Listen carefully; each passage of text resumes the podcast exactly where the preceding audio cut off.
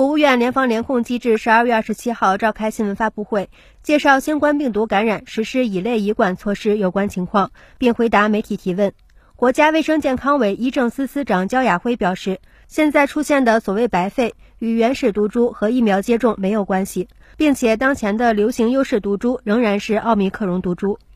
现在呢，呃，出现的这个所谓的白肺与。呃，武汉当时的原始毒株和疫苗接种是没有关系的，并且呢，当前的流行优势毒株仍然是奥密克戎毒株。那么，有关这方面的信息呢，中国疾控中心的专家在之前的新闻发布会上已经进行了回应。呃，那么我们近期呢也注意到，在网络上关于白肺的这样的一些信息。呃，那么给大家先介绍一下什么叫白肺。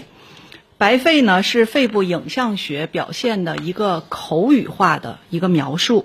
呃，我们知道正常情况下呢，肺部是由肺泡来组成的。那么肺泡里边呢是充满了空气的。呃，进行 CT 或者是 X 线检查的时候呢，那么射线呢穿过这个肺泡的时候呢，它影像的表现应该是黑色的区域。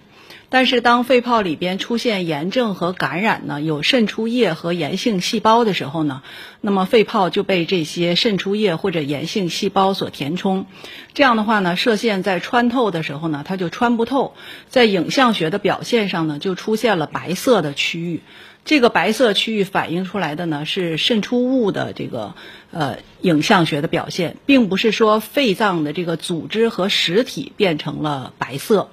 所以呢。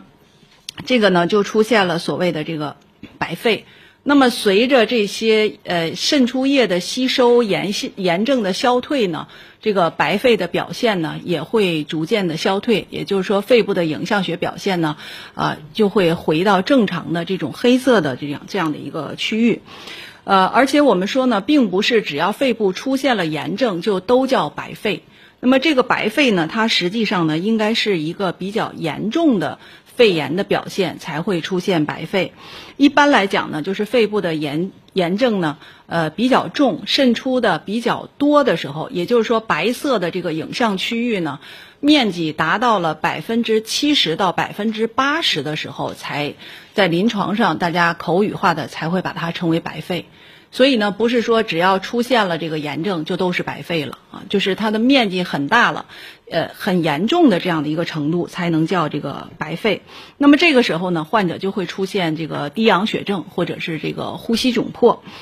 那么这一类的患者呢，在临床上，尤其在呃现在的这一波疫情当中呢，主要是高龄的合并严重基础疾病的这样的患者出现。但是这样的患者呢，他的占比还是非常低的，就是出现白肺这样严重的这个情况呢，占比是非常的低。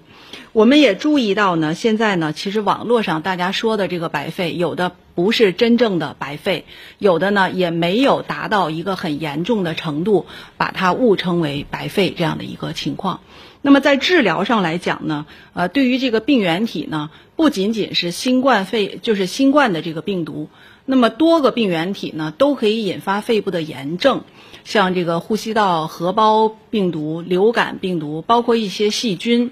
那么像这个呃，我们说大叶肺炎呀这些的这个细菌，还有这个军团菌啊，那么这些病原体呢，都可以引发肺部的炎症，严重的时候呢，都可以出现白肺的这样的一个影像学的表现。在治疗上来讲呢，我们现在是有成熟的一个呃专家的共识和治疗的方案，就是主要呢是。